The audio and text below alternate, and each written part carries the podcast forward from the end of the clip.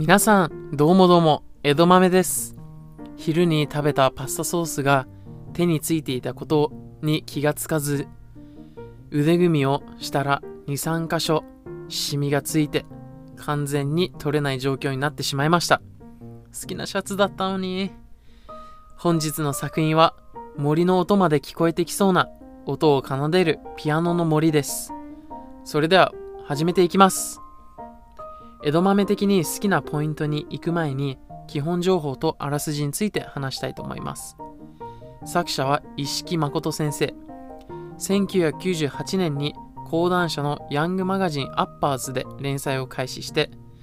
2005年にモーニングに移籍をして、救済を挟みつつ、2015年には完結しました。漫画は全単行本は全26巻であります。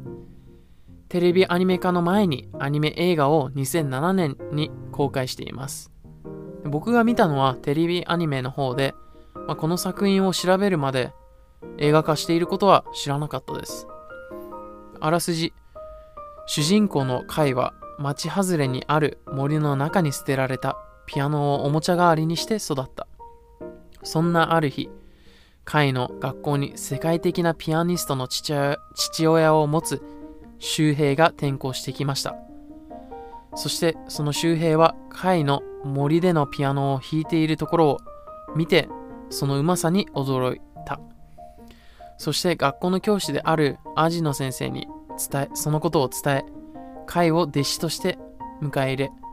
育て、そして育て、世界的に有名なショパンコンクールを目指す作品であります。で、江戸豆的に好きなポイントなんですけど、まあ、この一ノ瀬海っていう主人公の音楽に対する純粋無垢な姿勢が見ていて、こう、微笑ましい。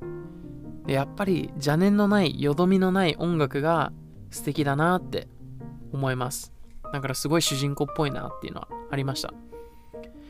で、その友達にね、転校してきた、その、先ほどあらすじあらすじにも出てきた、転校してきた周平くん。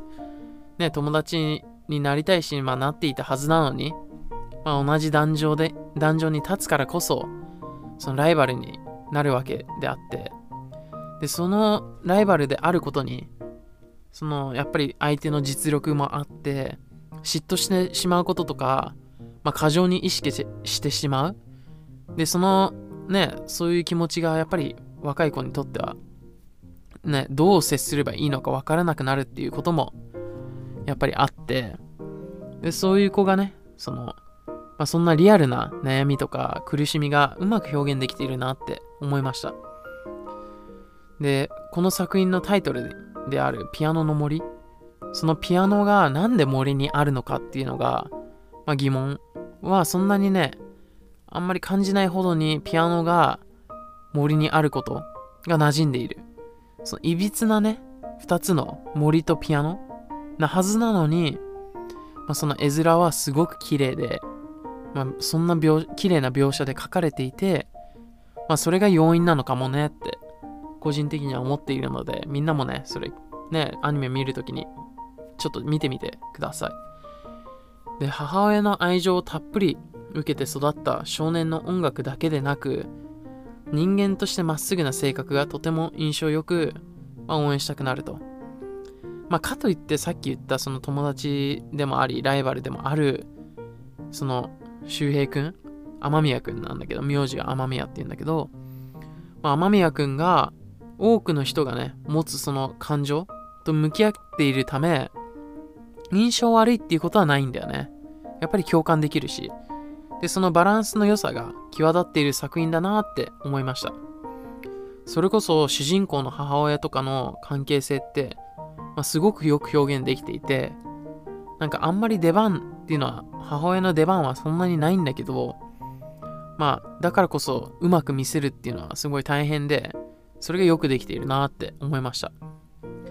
で、他にも、そのコンクールとかに出てくる、まあ、新たなライバルとか、そういうのも、なんかその主人公に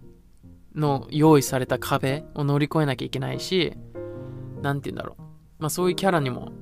やっぱり過去はあって、みんな頑張ってここまで来たわけだから、すごい好きになれるなって思いました。で、この作品、1期、2期、2つあるんですけど、ね、えっと、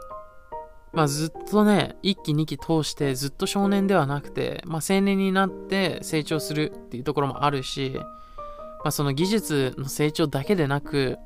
人としての成長を見ることができるからいいなって思っています。で、夢に向かってひたむきに頑張る青年たちの物語を見ていて、まあ、楽しい気分になれるんだよね。まあ、勝負事ではあるから、シリアスな部分とか、困難など、いろいろあるけどね。自分が体験しなかった、そういうね、世界を、そういう青春を、まあ、疑似体験しているような感じになるのかな。そう思いました。でね、やっぱりクラシックっていいなーって思います。それこそ森でのピアノが、まあ、その音に宿っているかのような気持ちになる。まあ、それはもちろん彼の過去を知ってるからこそなんだけどね。うん。そういうところがまたいいなって思ってます。で、この作品ね、ショパンをすごく、なんていうフォーカスを置いているんだけど、多くのその登場人物がショパンのことを思っていて、まあ彼のことを想像して、楽譜に残された彼の意思をみんながそれぞれ、まあ、自分なりに解釈して、それをまた披露する。まあ、それがやっぱりショパンに対する敬意を払っているかのような感じをし感じがしてね、自分も尊敬するような、そんな気持ちになりました。で、それこそね、オープニングの曲に歌詞がなかったことにびっくりしたんだけど、実はそのオープニングの曲の調べたところ、ショパンの曲を編曲したっていうことで、まあ、なおさらオープニングの曲が好きになったし、まあ、アニメの人も、アニメを作ってる人も、ショパンに対して敬意を示しているんだなって思いました。で、その、それこそ、なんて言うんだろう。歌詞のない曲をオープニングの曲にするっていうのは、すごい、この作品に対してはすごい合っているんだけど、度胸もいることなのかなって思っています。で映像はまあ2期でまた変わるんだけど、そういう違いはあります。で、その、この作品の、まあ、魅力の一つである背景の音、まあ、BGM ですね。それがもうクラシックな感じで、まあ、作品に合わせているから、そういう見ていて、なんて言うんだろう、煩わしいとか、そういう思いは全くなくて、すごいすんなり入ってきて、人の会話とか、キャラが自分でいろいろ考えてる時の BGM とかすごい好きだなって、そういうふとしたところが好きで、まあこだわり持っているんだろうなって思いました。で、そのコンクールってやっぱり順位とか決められるわけなんだけど、まあ何位になるのかとか、どう表現評価されているのか、まあ、主人公と一緒になってドキドキするアニメだなって。でしかも共に悲しんだり喜んだりする気持ちが強く自分にあるなって、そういうアニメだなって思いました。で、そこまで入り込めるアニメだったんだなっていうのを見終わった後に気がつきました。まあけど、一気一気にあの見ているから、一気見しているから、まあその、ね、そういう時に一気に見たから見終わった時に気づいたのかなって思いました。で、その一気に見たくなるね、その次から次へとエピソードを見たくなるっていうのは、まあ、そのクラシックな世界だから、見ている時の穏やかな気持ちとか、まあ、そのままずっと見ていたいって思うから一気に終わらせたいのかなみたいな。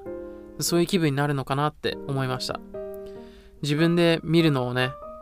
まあ、抑制、制御できる人なら平日見てもいいかもしれないけど、まあ基本はやっぱり土曜日のね、昼間頃とかから見て、夜、まあ深夜ぐらいに見終わらせるのがいいかもしんないね。確か、俺も結構前だったんだけど見たのが、そんな感じだったかな。土曜日の昼に見て、ん？あ、ごめんごめん。えっと、うんうん、ごめん。合ってる。土曜日の昼に見て、その深夜に終わらせるっていう、そういう見方をした記憶があります。なので皆さんもぜひ、土曜日の昼間から昼ご飯食べた後とか、そういう時に見始めてください。いかがでしょうか？作品の魅力はこれで伝わったかな？ぜひ空いた時間でチェックしてみてください。土曜日の昼ね、土曜日の昼。もし見たら、江戸豆のインスタやツイッターにアニメの感想を教えてください。ユーザー名は edmame7 です。楽しみに待っています。もちろん、このポッドキャストの感想や取り上げてほしい作品、質問などお待ちしております。リンクは番組概要欄にあります。次回のエピソードもお楽しみにバイバイ